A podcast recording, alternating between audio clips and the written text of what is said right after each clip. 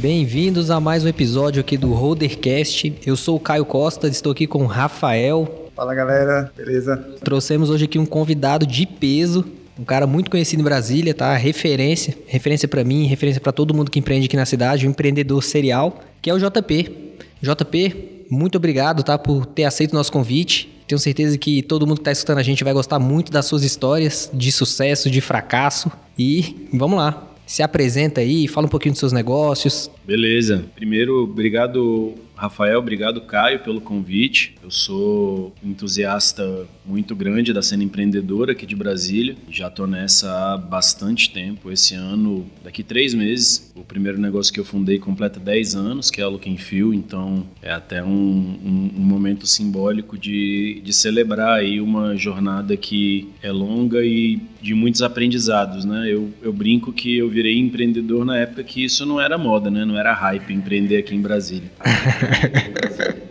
era necessidade, não? Você empreendia, bicho, era concurso público eu empreendia, senão você passava fome. É isso, e eu, eu tava num outro caminho, porque passando rapidinho pela minha história, eu fui, fui estudar economia na UNB, e desde o começo queria estagiar, queria fazer coisa, então tive um estágio rápido no Banco Central para ter certeza que eu não queria me meter com o governo de jeito nenhum. e aí depois eu comecei a, a trabalhar em, em grandes empresas. Então tive uma passagem aí de um ano e meio na Brasil Telecom. E aí eu fui para onde eu considero que foi minha grande escola, que foi a Ambev. Né? Fiquei quatro anos na Ambev, tive a oportunidade de morar em Manaus, de... Manaus. Manaus. Manaus. Cara, eu não sabia não que você tinha trabalhado na Ambev. Pois é. E a galera que trabalha na Ambev é diferente. É só faca na caveira, né? Então, tive a oportunidade de trabalhar lá. Entrei na Ambev muito novo, com 21 anos.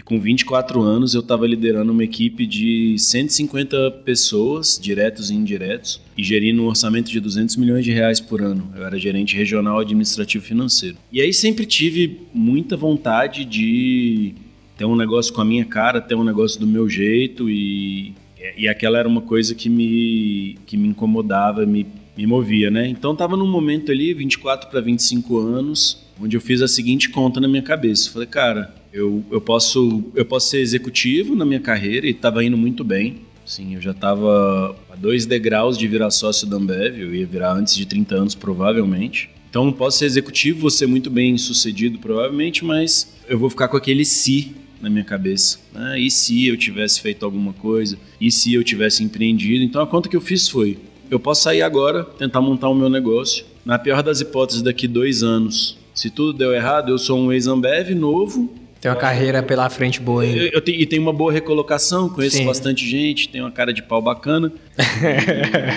e, e aí. e aí, cara, fui fui montar a Look Feel, que é uma agência de publicidade. Já foi um monte de coisa, na verdade. Foi curioso que eu montei uma agência sem nunca ter entrado em uma na minha vida. Tinha um grande amigo, tem um grande amigo, que é o Lucas, que foi o co-founder da Look Feel comigo. E ele era programador.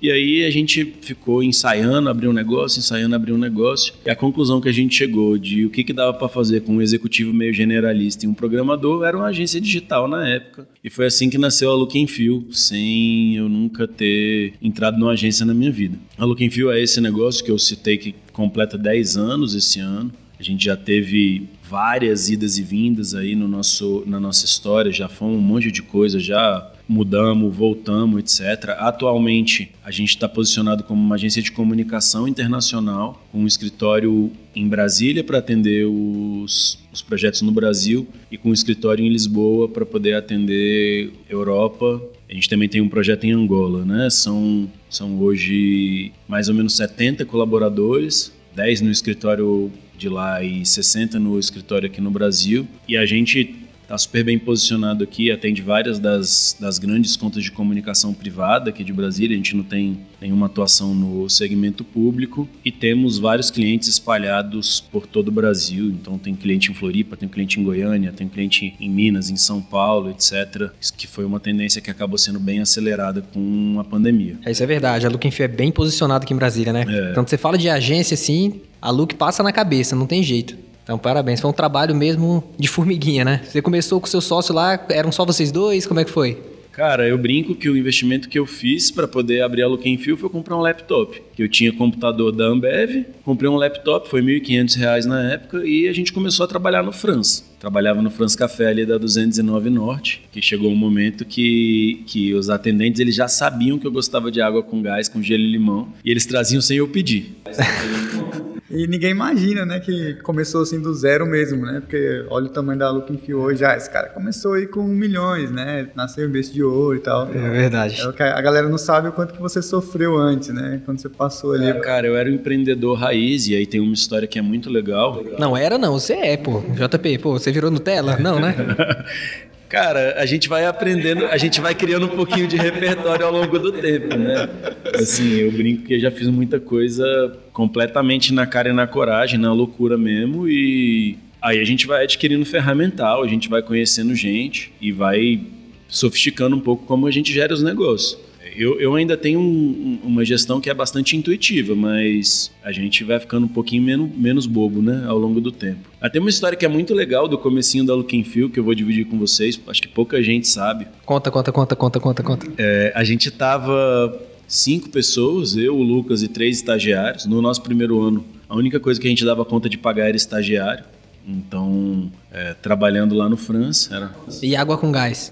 E água com gás. Água com gás eu pagava do dinheiro que eu juntei da Ambev.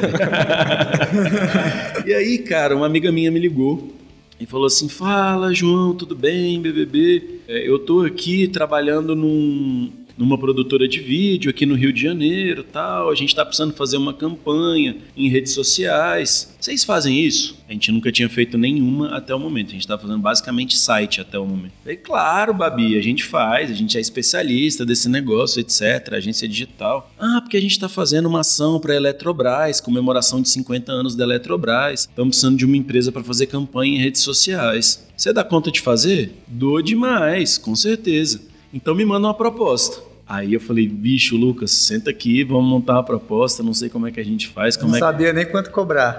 É, exatamente, assim, fomos, fomos fazer esse negócio na cara e na coragem, montei a... Assim, vamos beber quantas águas com gás? Deixa eu ver aqui.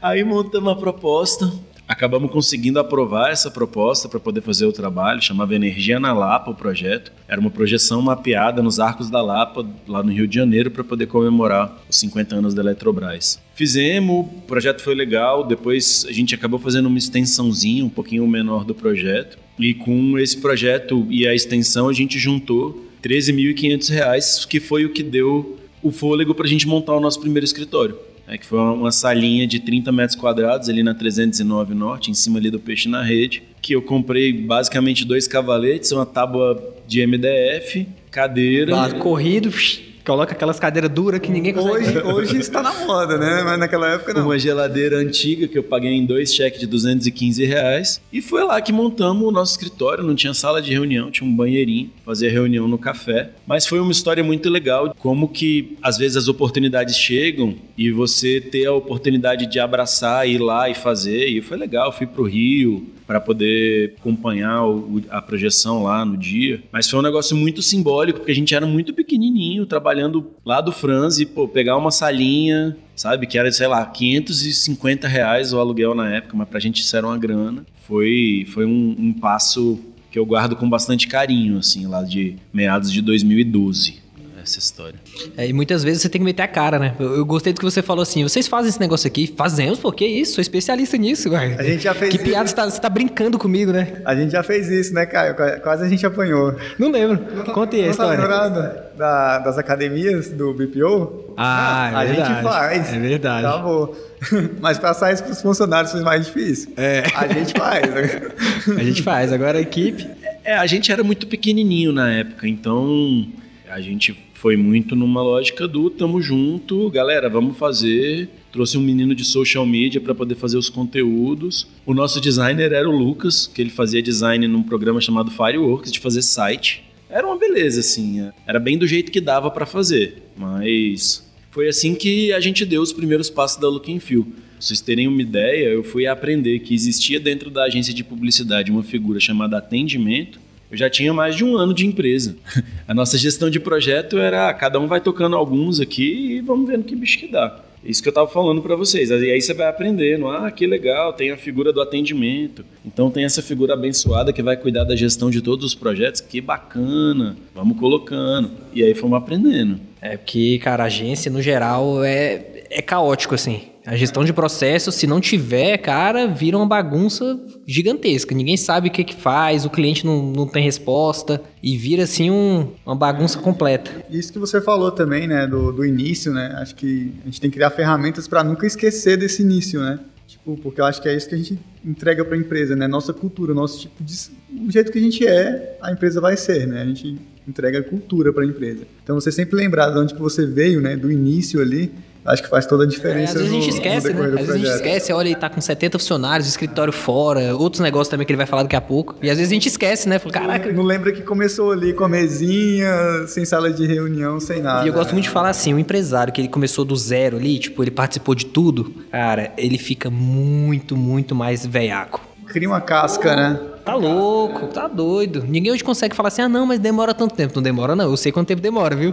Você não vem me falar que não, que eu sei que eu tava do outro lado aí. Então.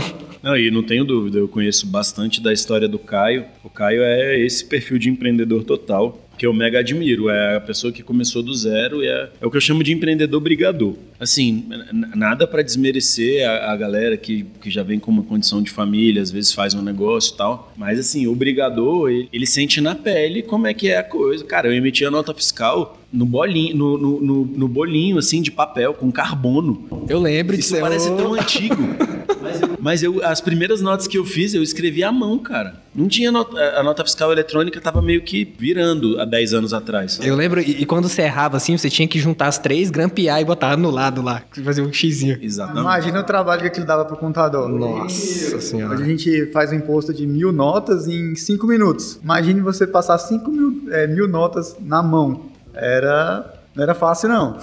mas também, é, fala de contabilidade que era muito mais difícil, mas também a agência né, era muito mais difícil. Não tinha as ferramentas que tem hoje, né? De otimização, de produtividade, de gestão de processos, né? Como é que foi, assim? Você tava lá, aí, beleza. Conquistou a sala, conseguiram lá, foram crescendo. E aí, quais são as dificuldades que foram vindo? Foi chegando cliente? Cara, a gente... Eu sou nascido e criado em Brasília, né? E, e uma coisa que, que eu sempre utilizei para poder desenvolver a Looking Feel, utilizo até hoje e acho que é uma das ferramentas mais poderosas que qualquer pessoa pode ter, o relacionamento pessoal. Né? Quando eu abri a Look, eu entendi que aquilo ia ser um ativo completamente fundamental para esse negócio prosperar. Então, vários dos nossos grandes passos na história foram conseguidos através de relacionamento pessoal. Quando a gente já tinha caminhado um pouco mais, o primeiro cliente maior que a gente atendeu foi o Colégio Marista. E aí uma amiga, uma amiga minha, que é a Natália, que curiosamente hoje trabalha com a gente lá na Looking Feel. Ela foi nossa cliente, aí isso foi uma relação tão legal, a gente atendeu ela durante quatro anos. Aí ela tentou ir para a TIM, tentou ir para o Seib, a gente tentando puxar, e aí ela veio,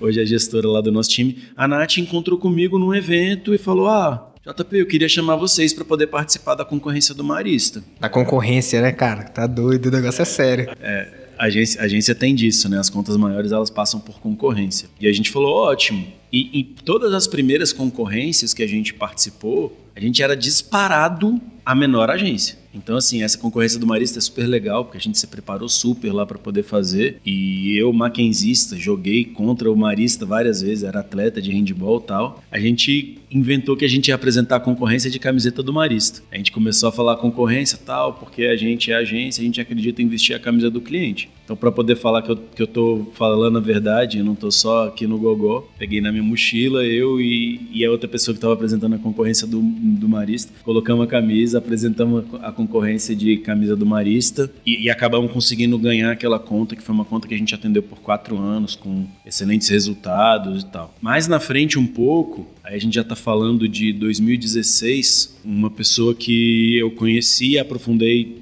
o meu relacionamento pessoal mais ou menos naquela época ali, em 2015, que é o Rodrigo Bindes, ele era um, um dos maiores franqueados de Subway aqui em Brasília. Ele tinha, sei lá, mais de 10 lojas de Subway, que eu não lembro o número exato. Grande Rodrigão também, outra referência aqui em Brasília, então. Já, já quem tá é empreendedor aqui, é, daqui a pouco ele tá aqui também. Já fica aí o convite, ele é um cara que tem história boa para contar. E aí o Bindes me ligou e falou: Cara, Subway tem agência de, de, de, marketing nacional e eles vão contratar algumas agências regionais. E aqui pro Centro-Oeste eles querem contratar uma agência de Brasília. Você quer participar? Ah, lógico, eu sou especialista nisso, pô. É o quê? Franquia? pô, tá doido? Você tá falando com o cara certo.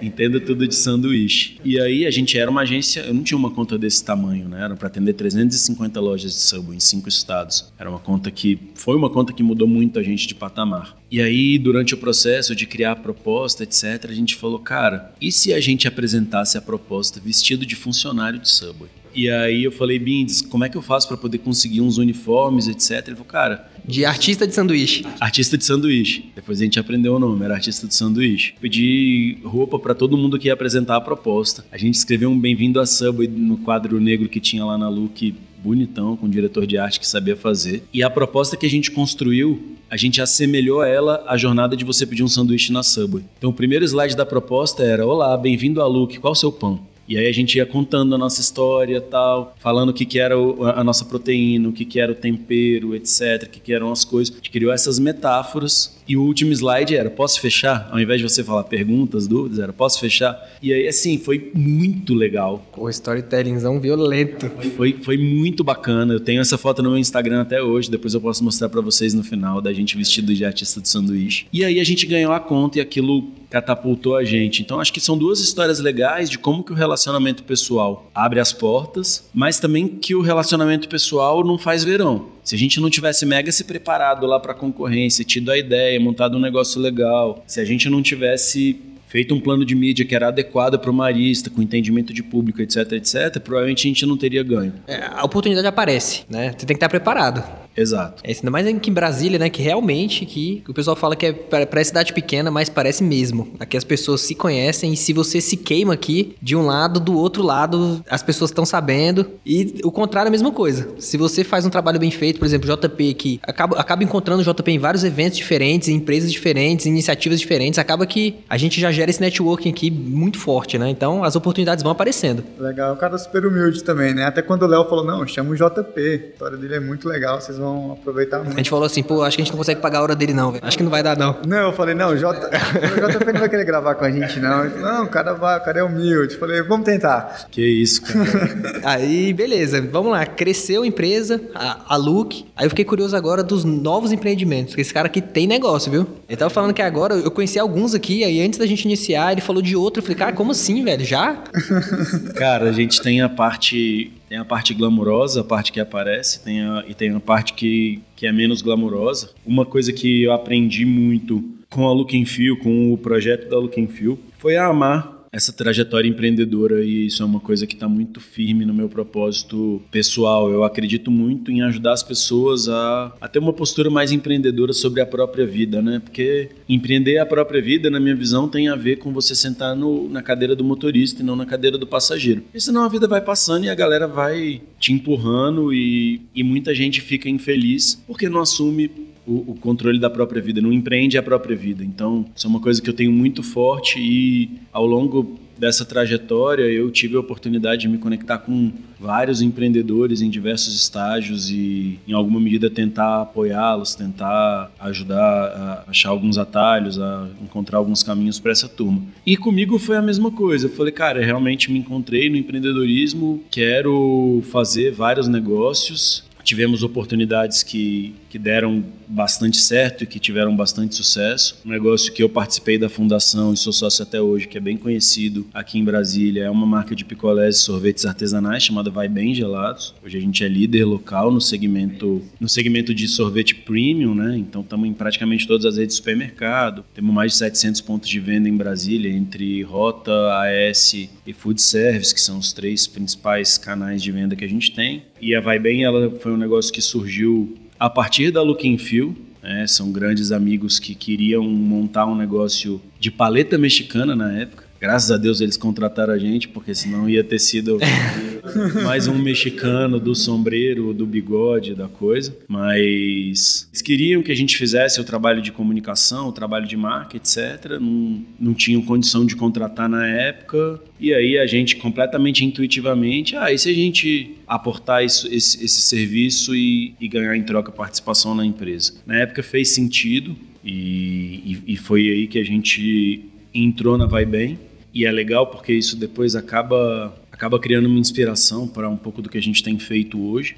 E aí, na época, eu tive alguns, algumas iniciativas que deram totalmente errado e, e muito por, por vários motivos, mas principalmente por a gente não conhecer bem do negócio que a gente estava querendo entrar e por falta de foco, por falta de ter capacidade de dar foco no negócio. Acho que esse foi um dos principais aprendizados ele no primeira parte ali da minha carreira, os primeiros cinco anos como empreendedor, é que cara não adianta você tentar abraçar o um mundo e fazer várias coisas mais ou menos. Tem que, tem que você tem que conseguir colocar tempo e energia naquilo que você quer que dê certo, porque uma boa ideia não, faz verão sozinho. Então, a gente teve o Viva Cerveja, que foi um clube de cerveja online que a gente acabou não conseguindo fazer dar certo. A gente teve a Bicuse, que era um negócio social que vendia camisetas e entregava um pedaço desse faturamento para causas, com uma história super legal. A gente fazia com, com ex-detentos em processo de ressocialização a, a, camiseta lá no interior de São Paulo e tal, mas também não conseguimos fazer dar certo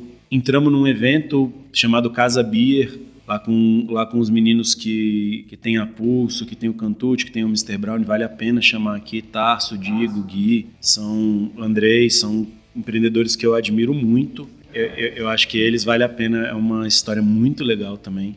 Tivemos Casa Beer, a gente também não conseguiu fazer esse negócio virar. Então, quebrei alguns negócios, peguei, perdi algum dinheiro aí ao longo do tempo, mas faz parte aí do aprendizado. E mais recentemente, mais maduros, a gente teve a oportunidade de, de fazer alguns negócios onde a gente acertou mais, né? A gente fundou dentro da Look Feel um negócio de educação que se chama atualmente a Caixa, foi nasceu como Look Talks e aí a gente entendeu que fazia sentido dissociar da Look.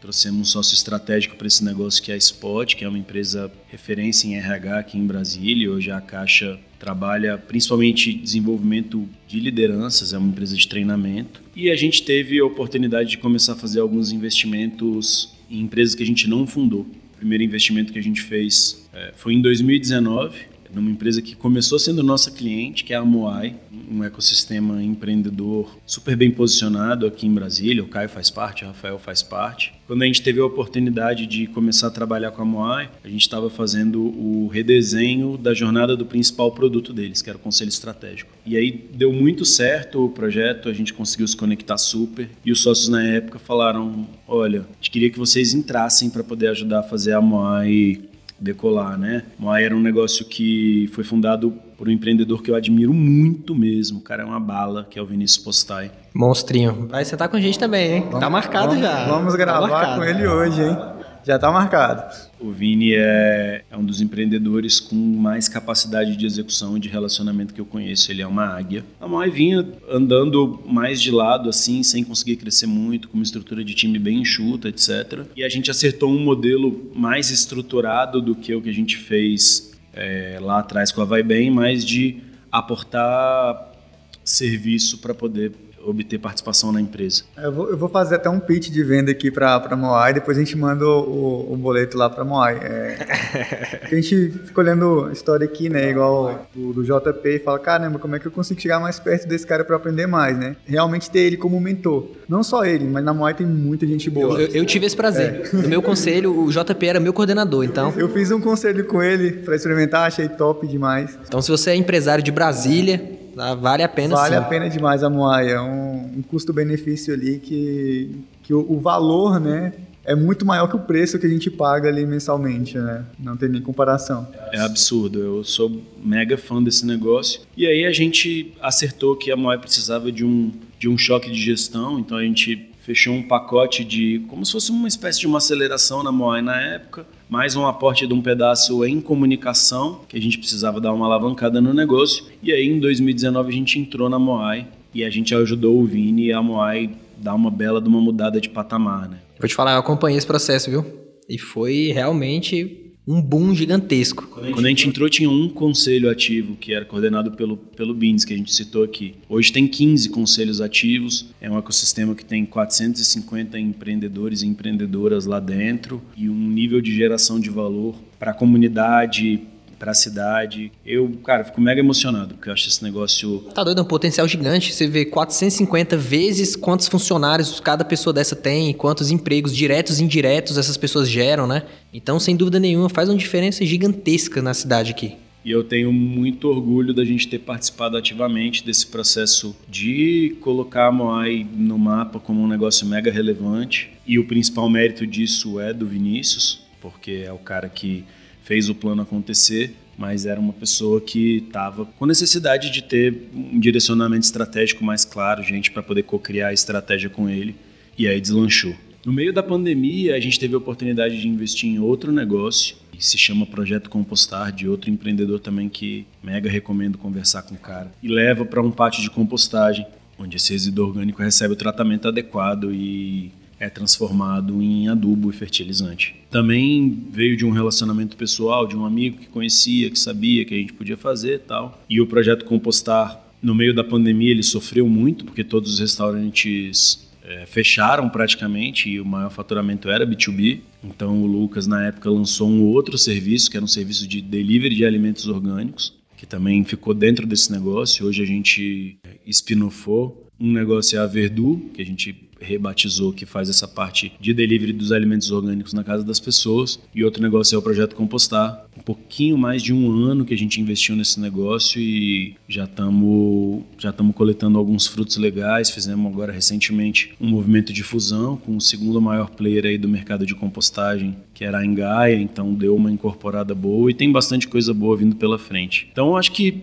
de forma bem resumida, um pouco das coisas que eu tô metido hoje o meu papel como executivo é como CEO da Look Feel. Tem bastante gente que, que performa a liderança desse, dos, dos, nossos negócios lá da Look Feel. Temos tem, tem um sócio gestor lá em Lisboa, tenho gestores da parte de publicidade, da parte de brand. E eu sou o gestor geral disso, cuido também de toda a estrutura de área meio, de financeiro, gente, comercial, que é uma estrutura também que fica, que fica comigo. Esse é o meu papel, mas participo do conselho e, dos, e das decisões estratégicas desses outros negócios que eu mencionei para vocês também.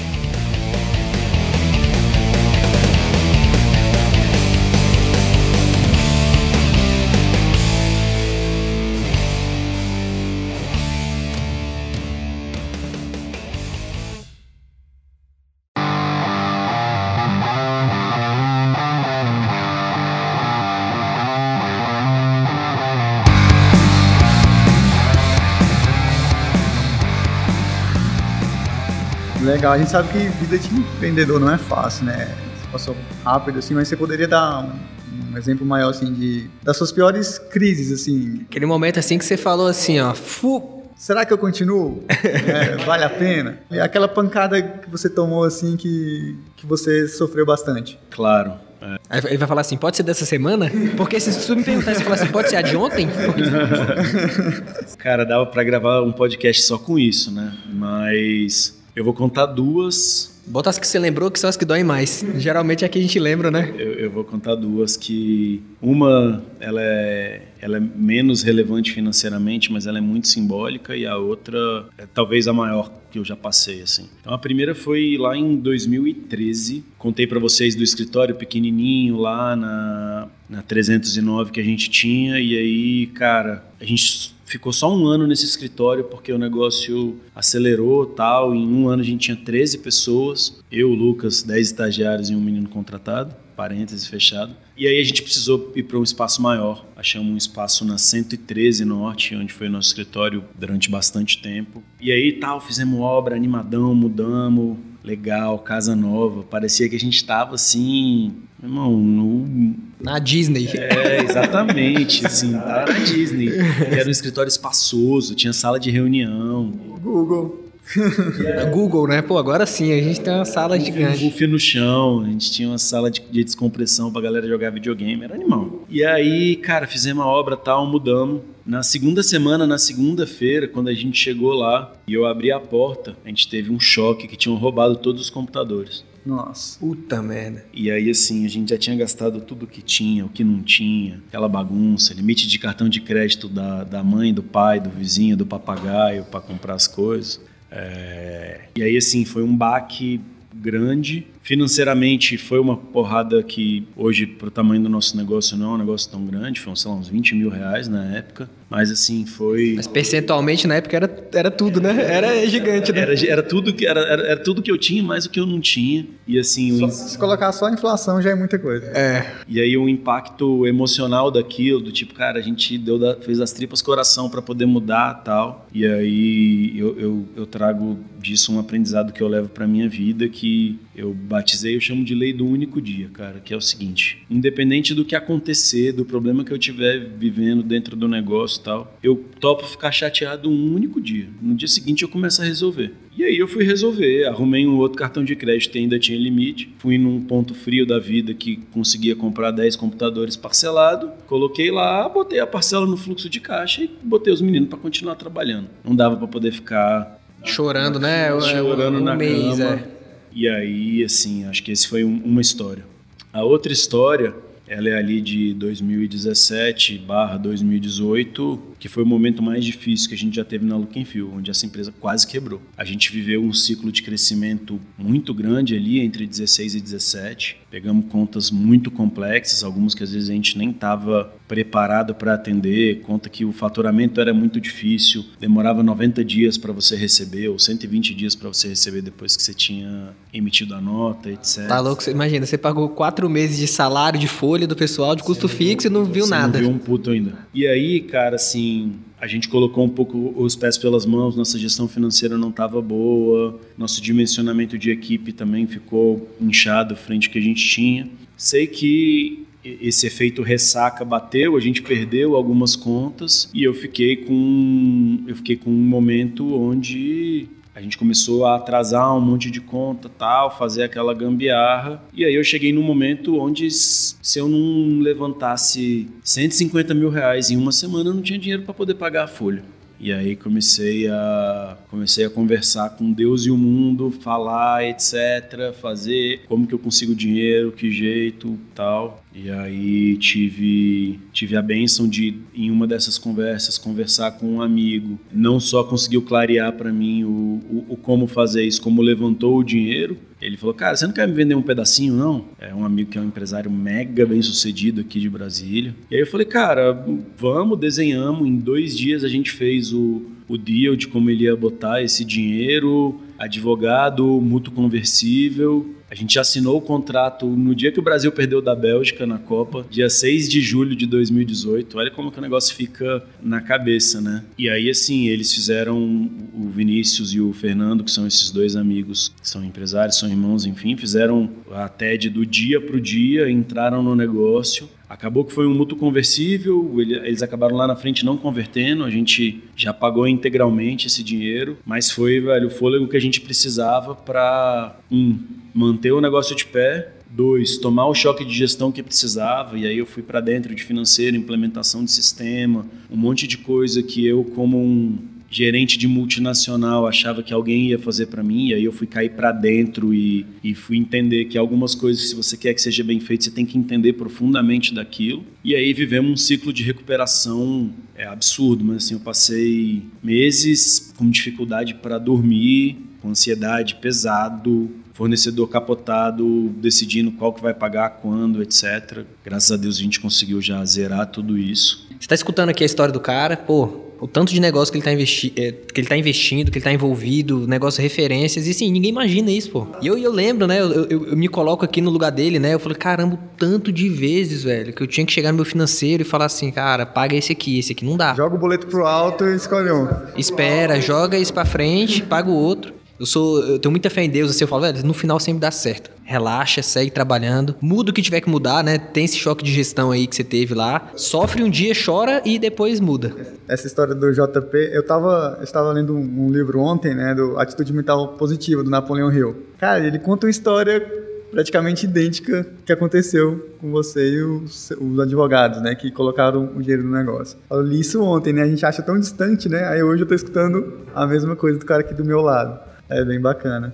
Não, cara, foi, foi assim uma experiência muito engrandecedora, assim, foi muito, doeu muito, me fez aprender pra caramba, assim, o nível de gestão que eu tenho hoje comparado com, com o que eu tinha lá é ridiculamente melhor. Tem um cara que me ajudou muito na época, que é o Rafa Fleury, que era meu financeiro lá na época foi meu braço direito, esquerdo, me ajudou a fazer o negócio acontecer, segurou muito essa onda. E assim, hoje a gente está recuperadaço, eu estou vivendo o melhor momento da Feel na história. Fizemos um trimestre, o segundo trimestre desse ano absurdo, estamos pintando velho, um segundo semestre de 2021, também sem precedentes. Foi uma agência mais premiada do, do mercado privado do Colunistas no ano passado. Ganhamos prêmio internacional já dois. Então, assim, é impressionante você ver como em três anos anos você consegue virar o jogo absurdo de um negócio. Ah, é. Olha o tanto que você colheu de uma coisa que era para ser um desastre, né? O aprendizado que você teve aí, né? E, e, e fala muito de atitude mental, né? Porque lá atrás, se ele tivesse tomado a decisão de tipo, ah não, velho, pô, vai dar tudo errado. Sabe aquele pensamento de vira-lata? Ah não, já era. Realmente eu sou muito ruim para chegar nesse nível. E fechasse o negócio ele poderia acabar, acabar ali e aí. Ele teve a atitude mental positiva. Exatamente. Se fosse ao contrário, já era. Look and feel hoje. E as coisas acontecem muito rápido, né, JP? Três anos, cara. É, é incrível, assim. Eu me lembro também do açaí puríssimo, né? Na época era açaí pump, eu também tava na mesma. Eu falei, velho, vou fechar isso aqui porque não tem mais o que fazer. Aí eu, não, vou mudar tudo e tal. Então, eu tava até falando contigo hoje, já somos 10 lojas também. Então, graças a Deus, tem que ter, claro, tem que estar preparado, mas a cabeça tem que estar em dia também. É, e aí assim, a coisa que eu falo e que eu acredito é que não pode ter medo de trabalhar, bicho. Você tem que seguir remando, tem que ter gente boa. E coragem. Uma coisa, uma coisa que, eu, que eu tenho muito forte, assim, como visão de negócio, é que o único jeito que, que uma empresa tem de realmente prosperar é com duas coisas, velho. São boas pessoas, as melhores pessoas e uma cultura forte com visão compartilhada.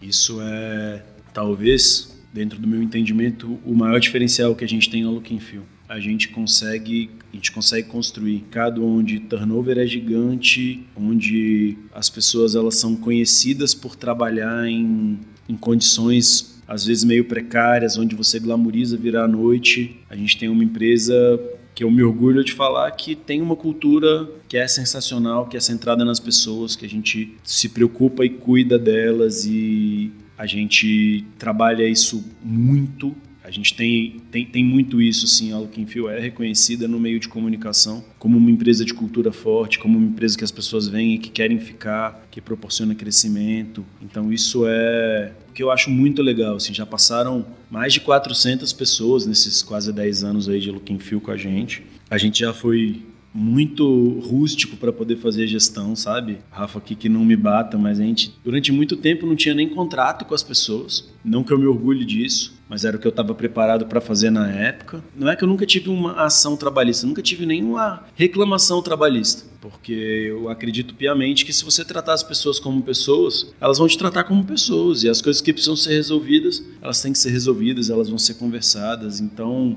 eu acredito que que vai levar a gente para os próximos 10 anos são boas pessoas com visão de mundo compartilhada. A gente tem uma lógica de partnership muito forte no Looking Feel, com exceção de mim e do Lucas e do Fula, que é meu irmão, que a gente trouxe para o negócio também lá em 2014. Todas as outras pessoas que são sócias do negócio hoje, sem exceção, começaram trabalhando na Looking Feel. Renato, Fernanda, Maurício, Lupe, são todas pessoas que começaram trabalhando. Maurício começou como estagiário lá em 2013 e hoje é sócio. Por quê? porque era uma pessoa excelente que compartilha a visão e que queria. É o exemplo da XP Investimentos, né? A maioria era funcionários, né? Que viraram sócios. E, e, e, e, o mais valioso disso tudo é que não dá para copiar isso, JP. Não dá. Não dá, é cultura. Né? Uma pessoa pode chegar aqui com milhões e falar assim: eu vou abrir uma agência aqui para concorrer com a Look and Feel. Mas essa parte de cultura, de pessoas, você não consegue copiar. Hoje são quantas pessoas no time, JP? 60 aqui, né? Ele falou. 60 Brasil e mais 10 em Lisboa. São 70 pessoas. Legal. E projetos futuros aí, o que, é que tá vindo na cabeça? Cara, eu acho que a gente tem aí um, um movimento bastante importante ainda de expandir aqui no Brasil. A gente tem a visão de, de abrir um escritório de negócio em São Paulo, que é, que é realmente o polo onde que o, onde, onde o Brasil acontece, né? O PIB, o PIB está lá. Metade do PIB do Brasil é São Paulo, então a gente tem essa visão que deve sair agora para o segundo semestre. O nosso escritório lá de Lisboa, ele ainda é um bebezinho, perto do que, o que a gente perto que a gente tem aqui. Então ainda tem bastante coisa para poder amadurecer lá. Temos, temos começado a ter clientes maiores agora. Estamos trabalhando, por exemplo, para a Decathlon em três países diferentes, que é um, o maior varejista de material esportivo do mundo e mais algumas coisas legais, mas ainda tem muito que crescer lá. Mas é isso, assim, a minha visão é conseguir ser dentro, dentro das agências independentes um player pelo menos regional, que está nacional, muito relevante. Ele não, ele não conseguiu responder porque ele não sabe, porque tá, cresce tudo tão... Mas é isso, né? Eu também não falo assim, cara, qual que é o plano futuro? Vale, não sei, daqui a um mês muda tudo. Daqui a um mês ele pega uma conta gigantesca e ele. JP 300, 300 negócios. Cara, mas tem que tomar cuidado para poder não perder o foco, né? Então. É claro. Hoje eu dedico 90% do meu tempo para Look Feel, cara. É uma coisa, é, eu sou muito fã, né, do JJ, né? É uma coisa que ele fala, né, bastante treine muito o que você é ruim, que você vai ser um cara mediano. Né? Agora treine muito o que você já é bom, que você vai ser um cara fora da média, né? Então tem muito isso, a questão do foco mesmo, né? Você ficar no que você é bom mesmo, né?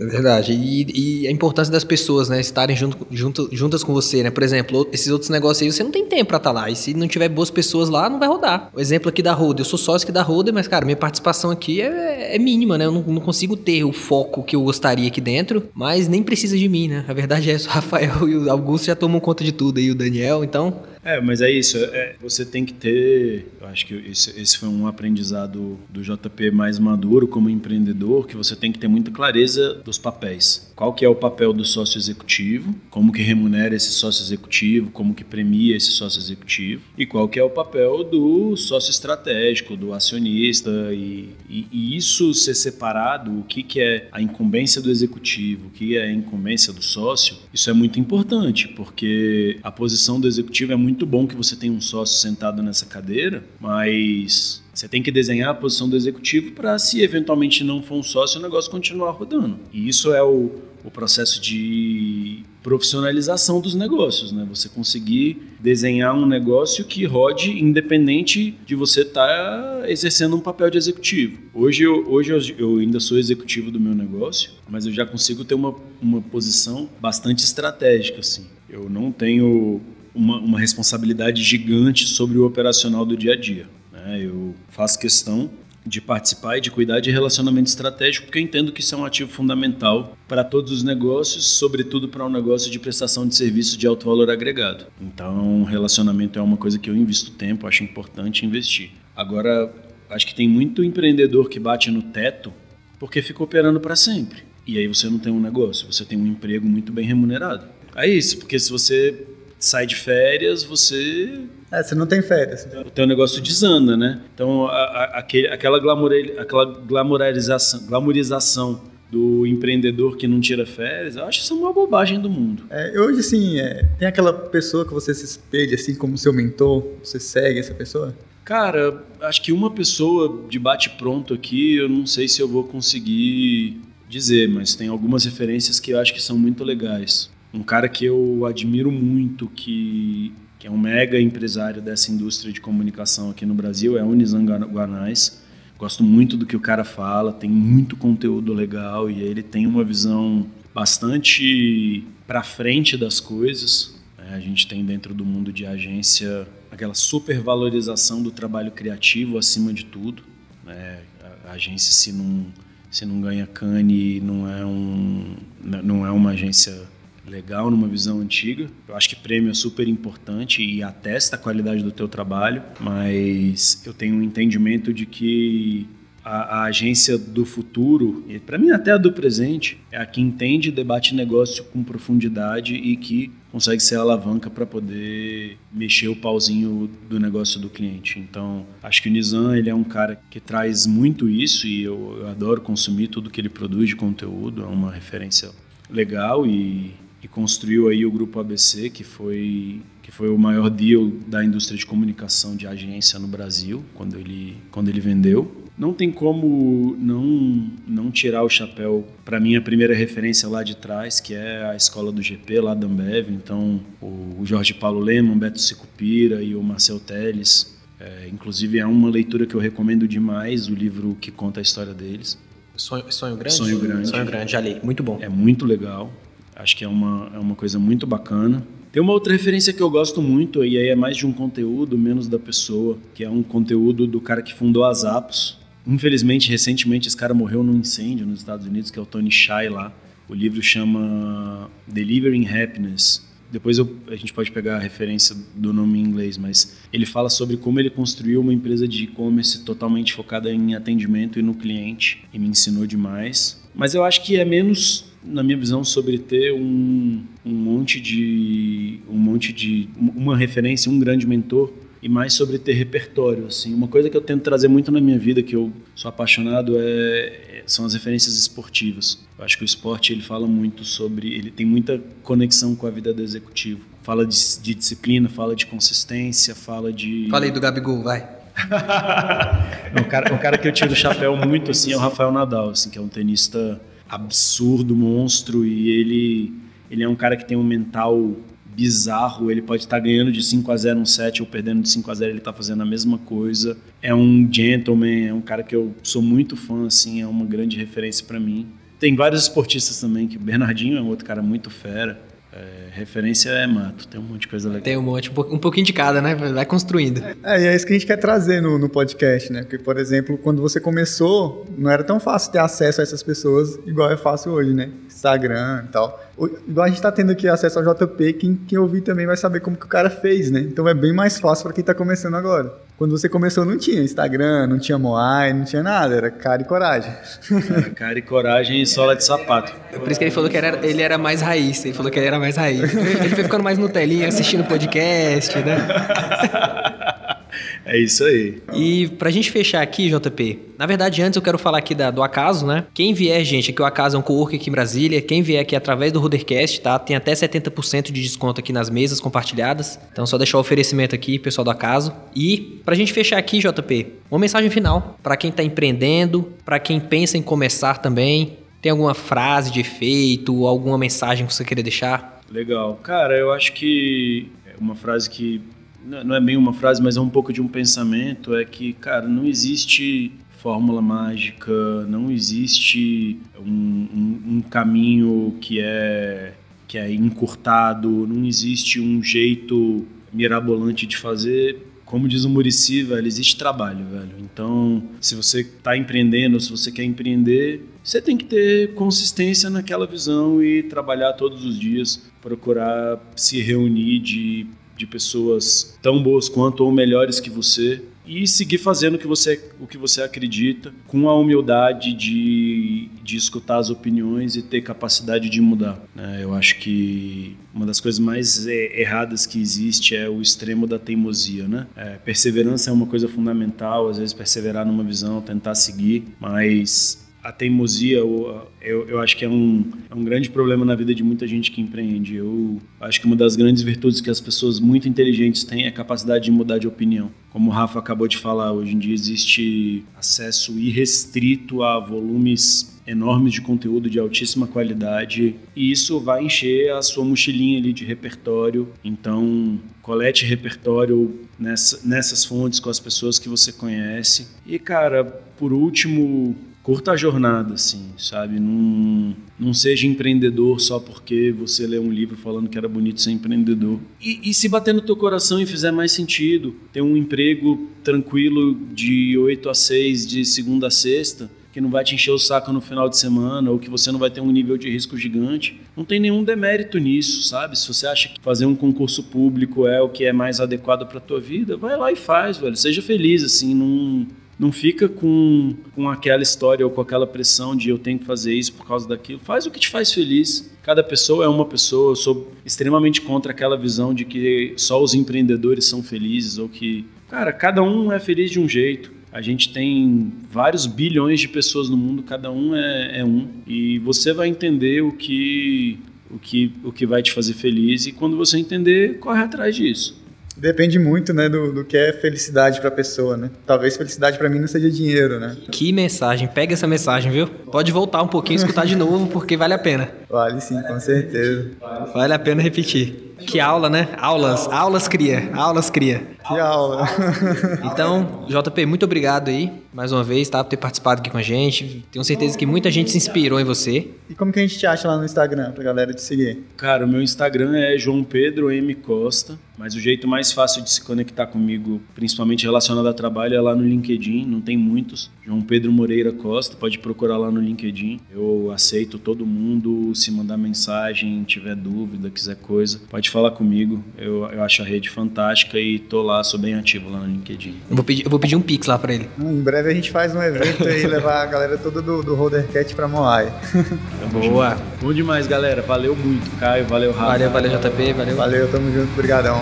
Tamo junto, galera. Valeu. Até mais.